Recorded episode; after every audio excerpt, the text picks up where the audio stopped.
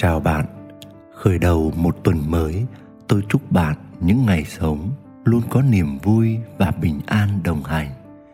Chào mừng bạn đã quay lại với kênh podcast của người đánh thức tình yêu. Ngày hôm nay xin được chia sẻ đến quý bạn một chủ đề về hạnh phúc tự thân mang tên Ngọt ngào thì sao nào, chân thành thì sao nào. Mời quý bạn thư giãn thả lòng và lắng nghe. Có những mối quan hệ mình chân thành, mình trân trọng, mình thật lòng, đôi lúc mình sẽ được đền đáp.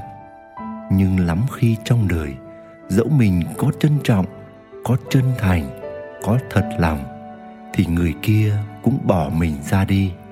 Hay người kia cũng chẳng có chút nỗ lực thay đổi. Và rồi mối quan hệ cũng chẳng tốt lên.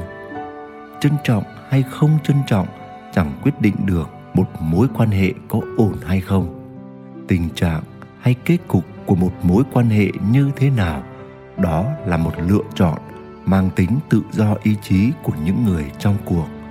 Không phải cứ chúng ta sống tốt thì mọi kết quả sẽ tốt đẹp, nhưng cứ sống tốt thì mọi kết quả dẫu thế nào cũng nhất định mang lại điều tốt đẹp cho chúng ta.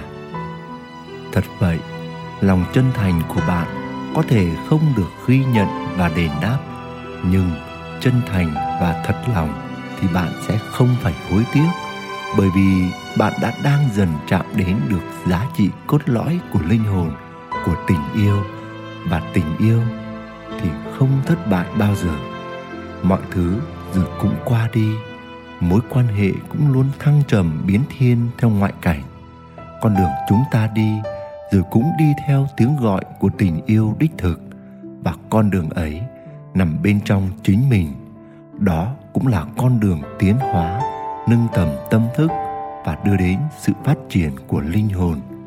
Vì vậy, đừng bao giờ hối tiếc vì ta đã sống hết mình, hết lòng mà chẳng thấy được hồi đáp bởi vì hành trình của chúng ta còn dài, phần thưởng lớn đôi khi nằm ở cuối con đường.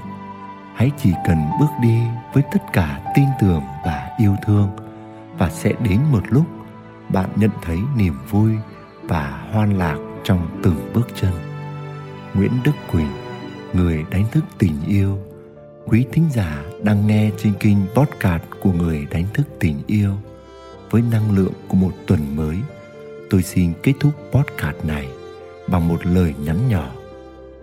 Bạn không thể thay đổi những gì đã xảy ra trong tuần trước, nhưng bạn có thể học hỏi từ nó và lựa chọn hạnh phúc trong tuần này.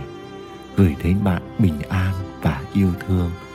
Xin chào và hẹn gặp lại.